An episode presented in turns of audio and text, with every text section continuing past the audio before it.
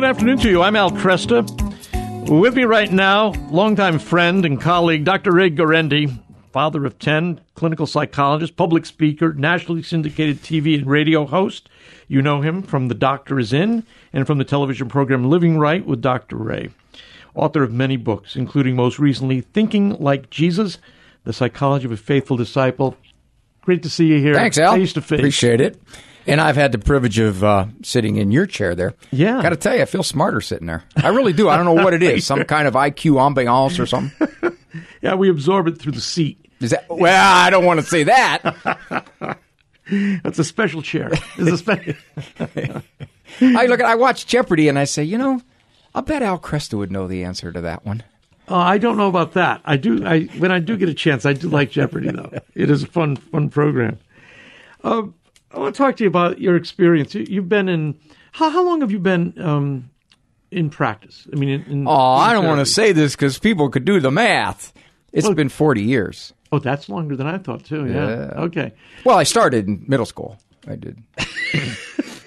You're you're the one that you're helping all those junior Oh, yeah. high I counted that. junior high girls have strong self esteem. It was uh, awfully traumatic because they all liked me as a friend.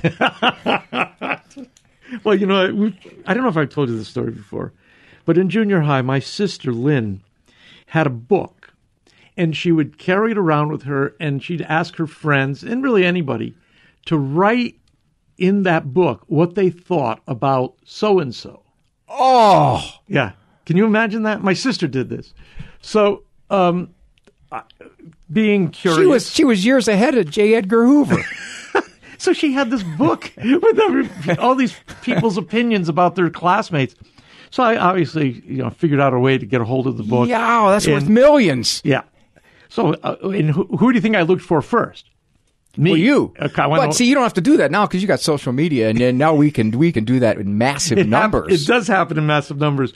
But it was interesting how cruel people could be when they weren't Anonymous to face with is you. cruel. Yeah. I was driving the other day, and I didn't notice that I had the right of way, so I thought I had to stop. So I started to stop, and the car behind me went crazy, yelling and screaming, and along with nonverbal signals. the next light, I stopped. The driver looks over at me. She was in her 70s. And I thought to myself, Wow. would you do this if we were standing in a fast food line and I did something in front of you that was inappropriate or frustrating? Would you do this? Of course not. But she was in that vehicle, and that was enough anonymity for her to go crazy. Wow. Wow. That's seven. That's a lot of energy. And you know what I did? I, you know, Al, trying to be a Christian stops me from doing a lot of things I want to do. yeah. but not that day. Impulsively. I rolled down my window and I looked at her and I said, You know, you got a big mouth for a little lady. Did you say that to her? Yes, I did. And she looked at me and started cussing me out again. So I figured, well, that one didn't work. Power of confrontation. wow. Yeah. Oh.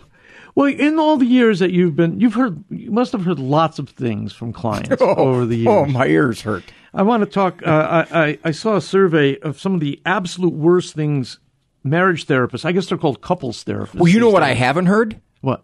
I've been waiting to hear this. For someone to come into my office, marriage counseling, and say, You know why I'm here? Because it has finally occurred to me I am extremely difficult to live with, Yeah. and I need help. So my spouse is going to describe all my flaws, and I'm going to work on them. Nobody's done that. Never heard that one. Well, the, I, I got a good one for you here. Okay. The guy wants to have a calls a therapist and uh, brings his wife in, and he confesses that he has been on Ashley Madison, the site that you go to if you want to have an adulterous affair, and he's concerned about it because he he wants to, but he doesn't want to. He's ambivalent about it, and uh, he says, "But I, I've met somebody on the site that I really want to spend time with and I love," and uh, turns to his wife and says, how does that make you? Or the therapist turns to his wife and says, "How does that make you feel?" Oh the, boy, is that now? Is that a deep probing question? Right, right. Years of training to say, how does that make you feel? She says, well, "I don't know if I should consider that he wants an adulterous affair or not because I'm the one he's talking to on Ashley Madison." Oh. remember that song? What was that? Do you like pina coladas? Yes. You remember that little old lady that I put the one ad in and it turned out to be the girl that I've been dating? She answered the one ad. right, right. Yeah. Well, that so he wants to have an adulterous affair with a woman who appears not to be his wife, but it is his looks wife. good on paper. Um, tell me, what are some of the uh, the most troubling things you've heard? A spouse has an affair. Yeah. comes to light. They're trying to heal. Okay. Within about two to three months after the, I hate to use the word affair. Sorry, that's a slip. Adulterate relation, adulterous relationship. He's upset. If he's the one that had the relationship, he's upset. How long are you going to punish me? When are you going to get over this? He's saying this to his aggrieved wife. Wow. Oh, I get that all the time. As a matter of fact, that's probably the main thing that stops the healing because now he's getting upset because she's not gone back to normal. I look at I, I look at these people and I say, "Do you understand what you did? Do you do you have any inkling of the damage that you have created?" And if you want to heal, I'm real blunt with them, Al. If you want to heal, then you better realize as long as it takes her Right. to get over this, you're going to have to live with it. And you're going to have to not say, How long are you going to make me pay for what I did? So, so the answer is as long as she needs. As long as it takes. Yeah, yeah. That's amazing. That uh, you would hope that he would be uh, on his knees. He was for about a month. Okay, for about and then then you need to get over it. I'm trying. I'm trying to put myself in that position, and so you've got to get over it because I've done my pen. I've done. I've I've mandated what my I'm penance sorry. should be. My I'm penance, sorry, yeah. yeah. I did my penance. Now it's your responsibility to uh, forgive me and grant me absolution. He gets here. mad because she doesn't want to be intimate. He gets mad because she checks his phone. He gets mad because she doesn't trust him. He gets mad because he tries to be nice and she's wary. All of these things he did while he was having this two year affair. And she is now the villain. Yeah. And sometimes what happens, Al, the complicating factor, he's still waffling. And so he wants to justify the right to go back because his wife is not being easy to live with. So that gives him another uh, Well, excuse to now go out and seek another affair, Or Oh. the same one. or the same affair. Yeah. Affair is a funny word. You, It is It's, it's weird. like, I, I, I, a fluffy little word, yeah. isn't it? I just realized that it's a word that I use too. But you're right. We should call it for what it is. It's an adulterous relationship. Yeah. Um, language is, is we really need to watch our words, don't Mm-hmm. we? Uh, I was better off before I met you. Have you heard that? Oh, you know where I hear that one a lot? Where? In Christianity. I was a much I was a much happier person before I became a Christian. Really? Well, yeah, because now I have a I have a measuring stick. Before I'm a I'm a good person. I haven't killed anybody. I see. I don't cheat big time on my taxes. I'm okay. I define what good is, so I was pretty pretty content with myself. Well, now I've got a different standard, and I I see now I'm not measuring up like I thought, and this is really uncomfortable. And I was I I liked me so much better before I became a Christian. You get into a relationship with another person. I liked me so much better before I had to learn to compromise and to serve and to look at somebody else's needs. Yeah. Yeah. Heck yeah. Yeah. All I had to worry about was what Ray Guarendi wanted. Right, right, right. That's that's a really adolescent boy attitude, isn't it? I Sure it I, I'm thinking. I became a Christian when I was 23, so I have to go back to when I was in my teens to really remember a time where I was without any real interest or concern in Christianity. But I can remember I was t- talking to one of our uh, producers here earlier today. I said, you know, when I was 17, I, I thought to myself, I was a, I was a he- hedonist. I mean, I whatever gave you pleasure is fine. ha- as few hassles as possible. Go have pleasure. So in my mind, I never thought I'd get married. Why why limit yourself? And I never thought I'd have children. Why the inconvenience? Think about that.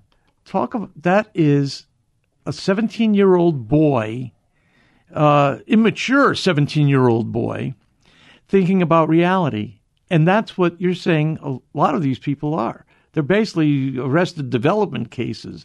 They don't really believe that their well being is found in serving others or in being finding fulfillment in love. If you look at the stats, there are more and more of those. Yes. More and more surveys will tell you the young people don't want to have children, or if they do, they want one for the experience. Uh, they, by and large, don't want to get married. Uh, you look at the stats: under age 35, more are living together than are married, Yeah. and more children are born out of wedlock than in wedlock. So their whole moral persona is different. If you take that into marriage, I always say to folks when they are raising a little spoiled brat, I will say, you know, I don't suspect he'll get in serious trouble with the law, but I sure wouldn't want to be married to him. Yeah. Uh, what becomes, I mean, more children being born out of wedlock, that's true. We're, over, we're over the 50% mark, uh, which means then that the a lot of the social controls that used to be in place, the stigmatization, the shame, the, the things that would make you stop and say, I, I, I don't think I ought to do that, those things are missing. Guardrails are gone. Yeah. Um, and we're, this is the, again, it hasn't been that long since we've been living this way. So we don't really know the full social consequences of this shit. The- 60s, the out of wedlock birth rate was 5%. yep. Divorce rate was under 10%. This is 60s. Yeah. Divorce revolution begins in the 70s, and it's grown. And we've got, uh, of course, uh, promiscuity has grown. Um, although it is interesting, they're saying now that uh, promiscuity is down a bit because uh, because of social media. That um, people, are, young men in particular, are being satisfied by pornography. Do you do you have any thoughts on that? Saw an ugly survey. Approximately. Let's pick that up after the break. I hear the music coming up right now. I'm peaking. I'm emotionally peaking. I don't know if I'll be peaking after the break. Well, hang on to it. Oh, it's going to be You, you're, you're, you're beyond impulse. So, Ray Guarendi, my guest. I'm Al Kresta. We'll be right back.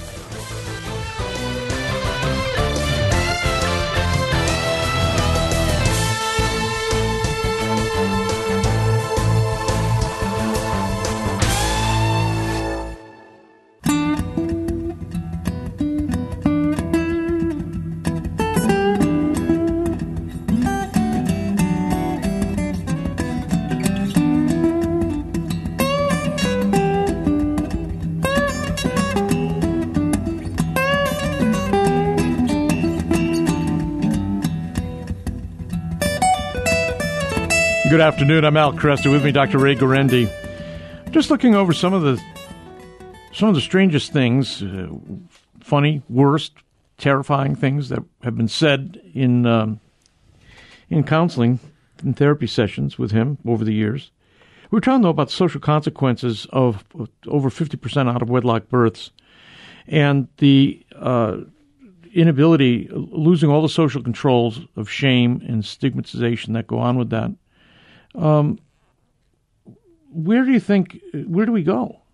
we subset. People will say, well, cultures are like an ice skater. One foot that way, then the other foot goes that way, and we, we kind of recoup and re recover and the pendulum swings. No, it doesn't. People will say that to me. They'll say, well, you know, we're going to get back to being religion and a faithful. No, we're not. I don't believe that at all. Because if you lose it, you lose it. What tends to happen is that people clump with like Yeah. so they hang more with like belief systems, homeschoolers, faithful Christians. They start to clump. Yeah. And that's what happens. There's subsets within the larger. And you look at Europe. I mean, that's the way Europe is. They're just tiny little percentages of Christians who clump together, but the but the whole society goes in a different direction, and secularism basically says we make up our own morals. We live in an interesting society. Think about this, Al. Essentially, anything agreeable sexually is okay. It's not only not okay, but uh, okay, but it ha- it has to be celebrated. You and I have to applaud it. Yeah, every every new gate that gets uh, opened or wall that gets knocked down is celebrated as Except liberation. there is one. There is one that can be demeaned and can be assaulted with impunity. A married woman having more than two children. Mm-hmm. If that isn't the irony of everything turned on its head, I don't know what is. Yeah, well, Norway says they need more children. Prime Minister is issuing desperate pleas to citizens to have more babies. Hungary's prime minister is offering zero taxes for families with four or more kids. Europe's having to boost its birth rate. Reality always wins. Yeah. Always. You know, we used to say that in psychology. You, you can deny reality all you want, and you Yeah. can run things the way you want, but it's like gravity. You know, eventually you're going to hit the ground. And if God designed reality a certain way, ultimately all of our smartness is going to bite us in the butt. Right. Yeah. Only a matter of time. In your experience, are Christians very good at testing? Are, are, are Christians better at testing reality? They did a survey. I think it was some university in Chicago. They asked whole groups of people, singles, marrieds, divorced, how satisfied are you with your physical life, meaning intimacy? Yeah. Okay. No surprise. Guess who? Highest satisfaction. Guess who? Well, I thought it was Christian women. Committed marrieds. Yeah. That's right. Now that goes totally against what our culture says. Our culture says devil may care, variety, Right, have fun, right, right. experiment. How could you how could you lock yourself into one person? But if reality and we as Christians assume reality is God says, no, this is the better way to do it.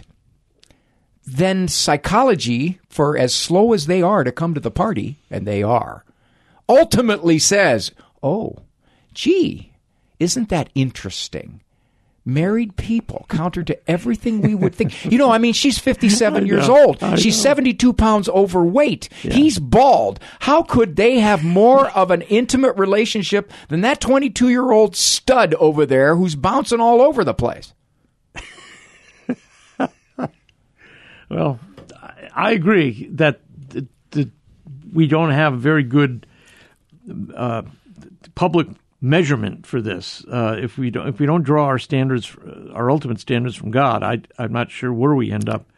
Um, the, the Christians generally, are, I think you're right. When it comes to marriage, I don't think there's any doubt that what uh, Christian Church teaches, what Catholic Church teaches, conforms with reality. The system works. what I'm what I'm what I always struggle with though is what we can do to make that story more plausible. It's because it's, it is amazing, isn't it? When you look at movies, look at television, the it's rare to find a married couple that um, are in love. I mean, oh, let's put it this way: virtually all acts of uh, sexual intercourse or implied intercourse are between unmarried couples. Yes. That's what I'm trying to say. Yes. Yeah. So, if you, in other words, the quote, the implication is This is the best The only sex worth Yeah, having is is way to do outside of marriage. Yeah. And um, and the irony of that, of course, is that from a Christian point of view, the only uh, physical intimacy worth having is within marriage. It isn't a matter of Christian faith that says this is the way to do it because we're Christians and we believe this. Right. It is a matter of social psychology reality. Yeah. And I don't think we say enough of that. I don't think we do either. I, I, I, mean, do you remember? You, I'm sure you do. When you remember the, in older days, it was common to say, uh, "Divorce is not a big. Children are resilient. Divorce is not a big deal. Uh, you should divorce for the children's sake because it's better that they grow up in a divorced home than that they grow up That in a was the fighting major home. justification. I remember this so well. And then, of course, uh, by the first Bush administration, anyways, because I can remember the, some of the debate on it. Uh, so it would have been the early, what, 89, uh, 92. Social psychologists finally managed uh, to realize that there were real problems with adult children of divorce. There are over 2,000 studies that now say divorce is bad for children. Right. It took. I mean, I, I don't know They're how, slow when to the those party. studies. I was going to say They're slow to the it party. Took, so if the divorce revolution is, begins in the early '70s, and these studies become popular, I remember a big thing on the in the Atlantic Monthly about this. Um, say say '90, you're looking at 20 years. It took 20 years for them to finally Hmm. get the negative news. The confusion now, sexually, is identities, same sex attraction, Right. and the numbers are exploding. So a good social psychologist would say, are there other factors in this? Right. Is something else coming into play? Ever so slowly, there are little dribs and drabs here and there where experts are coming out and saying, you know, we might we might need to take a, take a look at the social component involved in all of this. We see social components in everything else. Right. If there's a suicide in a high school, they send in hordes of counselors because they know there's a greater chance that there could be more suicides. They don't want a contagion. They don't Yes. want copycat. Right. Right. Yes, But this happened about- in, in a high school in my uh, in my county uh, last year. Six suicides in one month in the high school. That's terrible. Yeah. Well, that, uh, I think it was a Brown University researcher who Yes, they squashed that. Yeah, she she really, in a fairly mild way, said, I, "We I think there's a contagion aspect to this transgender thing," and uh, she was just the, the president of the university. I think apologized for the study. Yes. Um, it takes a long time for the research to trump ideology. Yes, that's good. That's a good way of putting it. That's a very good way of putting it. And even atheists, even secularists, there's enough in them that searches for truth that it takes them where they go, even if they may not recognize Christianity has been there for 2,000 years. Yeah. I- I think that's the kicker for me is that they don't recognize that uh, a traditional Christian understanding of reality has just been uh, in, in some way validated and confirmed by their own research. I mean, this ideology gets in the way of good research Yes. all the time. I, my favorite example is from the Soviet Union, two gen- three generations ago at least, when uh, the head of their uh, biology research, a guy named Lysenko, uh, didn't uh, didn't accept the the standard model of uh, uh, g- genetic heredity that we're now comfortable with. He believed much more in the um, that you could there were acquired. Uh, from external or environmental influences, you could change the biology. change here. anything. Yeah, Yeah. Uh, and it took uh, it took probably two generations for Soviet biology to catch up with the world because of his stranglehold on the on the science. My 10 children are adopted. They are, as you would expect, a wide scattergram. We show, showed you a picture of them last night. personalities. It looks like the United Nations. Is this a club or something? right. So, my wife and I, up close and personal, have seen the power of genetics. Yeah.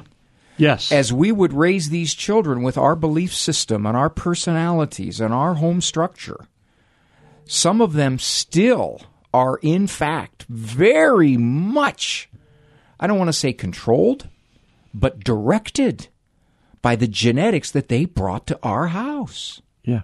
And we have not been able to overcome that. Right. Now, part of that is is complicated by their early histories, which had a lot of damage. In the mo- mother's uh, Mother's in the womb. womb. Yeah. Mother's womb. Yeah. Yeah. Um, again, uh, from a Christian point of view, the, the material component of our existence is very important. God likes matter. It was his idea. He made us physical creatures. And so there's no should be no surprise to us that the genetic dimension of this has a lot to do with personality. In some respects, it makes people atheists or agnostics Tell, tell me, keep going. because the more that you can quote unquote explain behavior through natural processes, Yeah, I see. the implication is well everything we've always believed about free will Right, right. is really getting getting pushed aside the science is showing a small example my wife sent me an article just last night about this fella who dove into a pool hit the bottom had brain damage he is now a virtuoso pianist Prior to that, not a thing. He couldn't he, he couldn't do a thing on the piano. He was useless. He sat down. This was some period of time after his injury and just started to play. Really? Incredible playing. Now, somebody looks at that and says, "Okay, maybe we are just a bunch of chemicals. Maybe those chemicals just splash against each other in their own way and this particular guy took a butt on the head and he somehow knocked into play some musical ability chemicals that were sort of buried. You know, when you start looking at stuff like that, Right. you, you, you get confused. I looked at it and said, wow, that just tells me the intricacy of what God created. Yes. Yeah, you, you, and also, you, he has to have personal exertion if he's going to be a virtuoso. He has to be telling himself, I have to practice. I got to sit down. Right. Hold it there, Ray. We'll come back and continue conversation. Dr. Ray Guarendi, my guest. I'm Al Kresta. We're back in just a few minutes.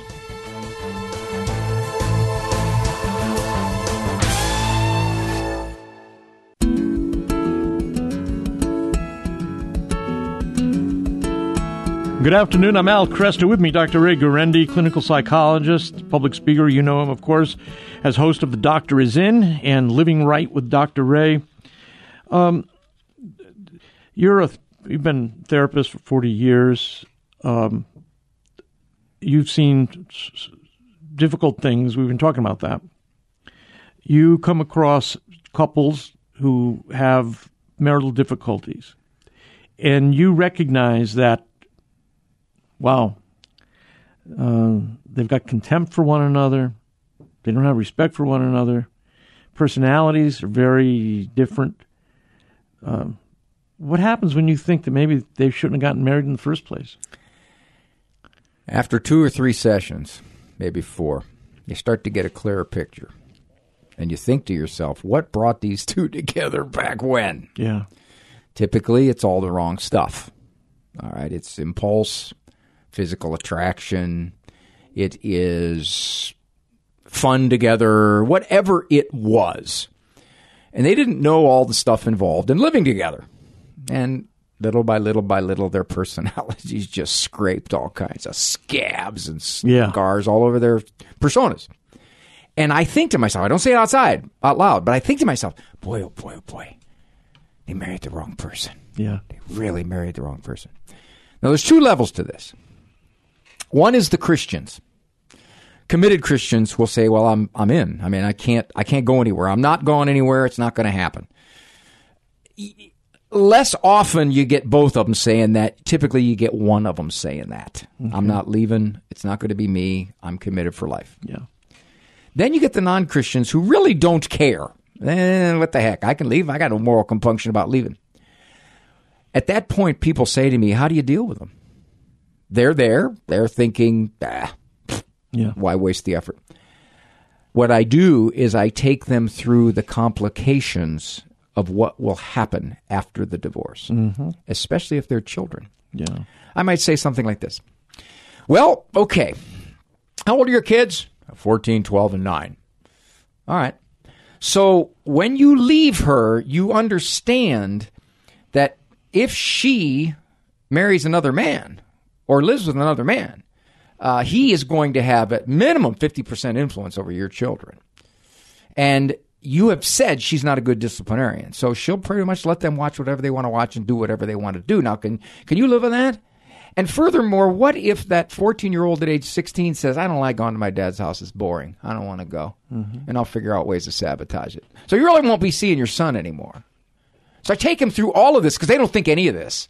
They just think, well, it's better- Escape. Yeah, I'm Yeah. better out of here, and then everything else will just fall into place. And it never does.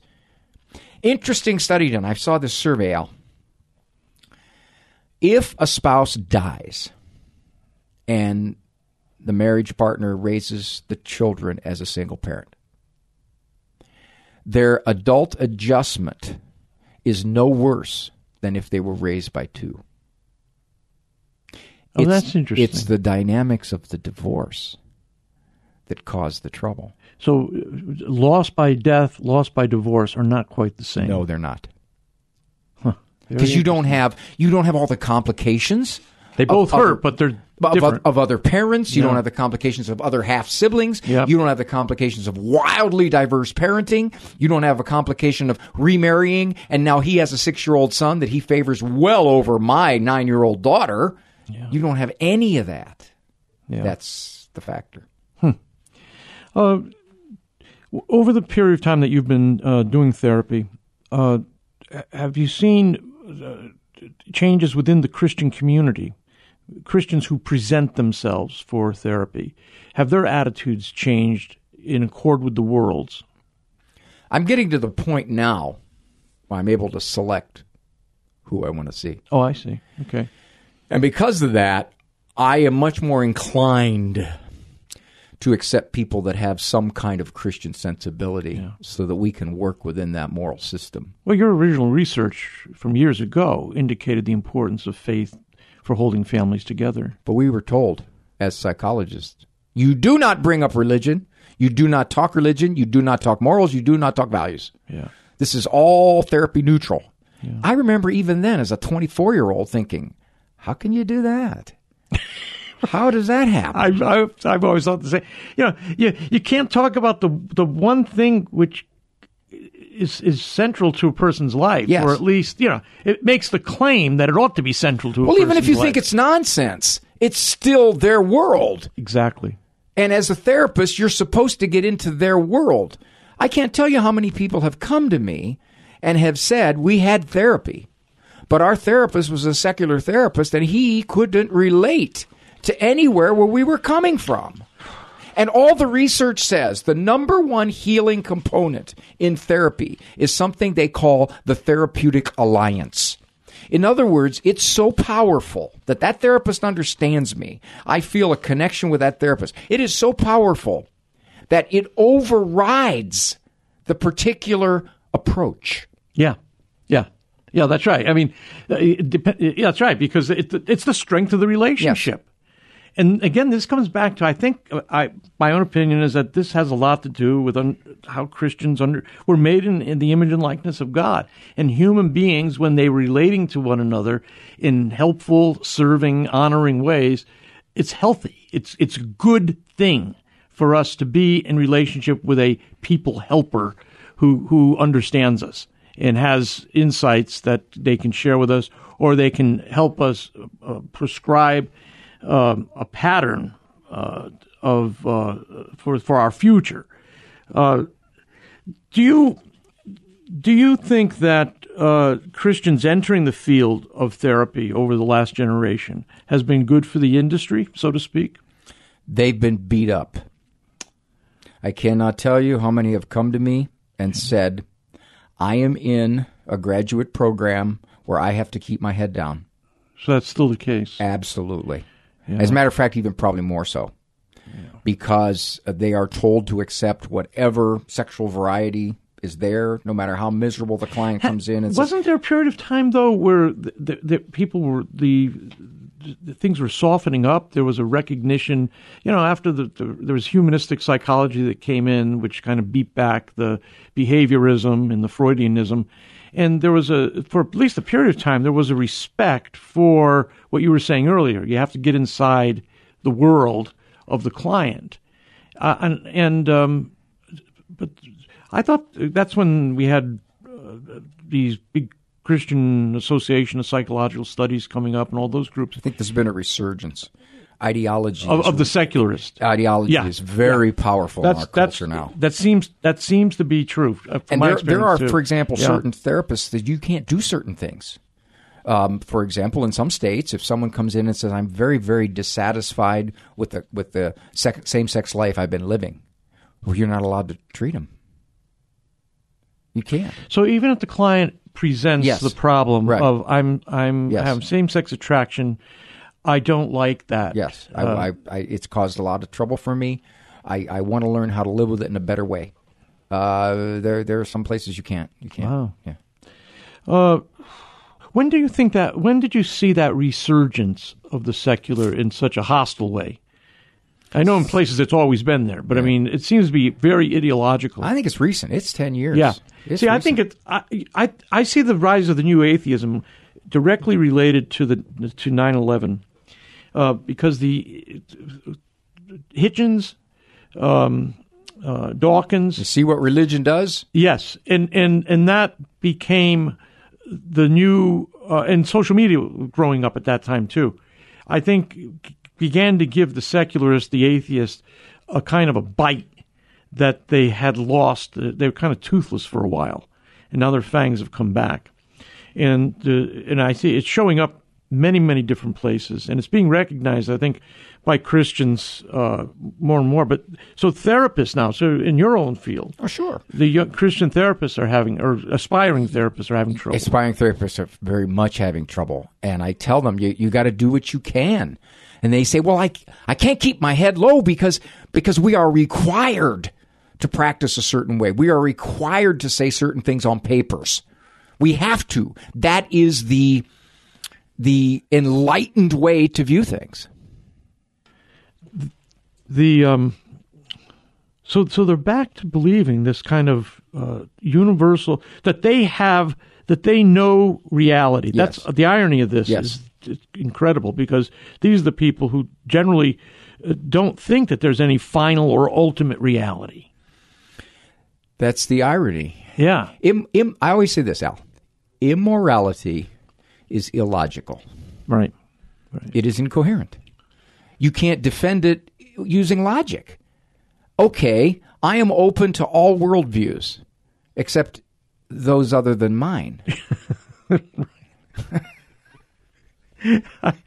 Yeah. Uh, no, nobody's a perfect relativist because they have to always have some place they're standing by which they're evaluating what's going on around them. Uh, nobody relativizes themselves out of the discussion. It's like the old, who was it that, I think it was Chesterton that said, when you run up against somebody who says there's too many people in the world, ask them one question. How are you so sure you're not one of the too many? That's that's right. That's right. Um, uh, you you uh, many people know you, of course, as as a as a uh, advice giver, uh, therapist, but you're also quite a skilled as an apologist too. That's a side view that people don't often know. It was forced upon me. Tell me about it. When I left the church, I was a new atheist. Uh, the old atheists make logical sense. There's no God, therefore I can pretty much do what I want. The new atheist, there is a God, but he thinks just like me. and that's how I drifted into the. I was a Christian still, but Catholic, Methodist, evangelical. Yeah. Yeah. let's all just kind of get along, and then God's God, Jesus is Jesus. Yeah. And as I got further and further into the Protestant world, I became more and more distressed at what I saw as all kinds of self contradictions, things that didn't hold together. I'm an engineer when I was first educated. So I can't say, Al, you have your formulas and I have my formulas. We have to agree to physically disagree. Right. No, because somebody's bridge falls down. Right. Right. And I couldn't handle that with religion either. I thought there's got to be some ground for truth here. right. And I started just digging and digging and digging and digging and digging. And I used to beg God. I used to say, just give me faith. Just give me faith. Please. You said, ask. Okay, I'm asking. And it never happened in, on my timetable. And what I found was he's smarter than I am. he knew that I would keep digging. And in that digging, I there's not too much somebody throws at me that I haven't struggled with myself. yourself. You haven't already passed through yourself. Yes. Ray, let me thank you for being with me, and uh, we're glad you did all that digging, by the way. Oh, thanks, Just want to thank you so much. Dr. Ray Guarendi, again, listen to him regularly on The Doctor Is In. I'm Al Kresta.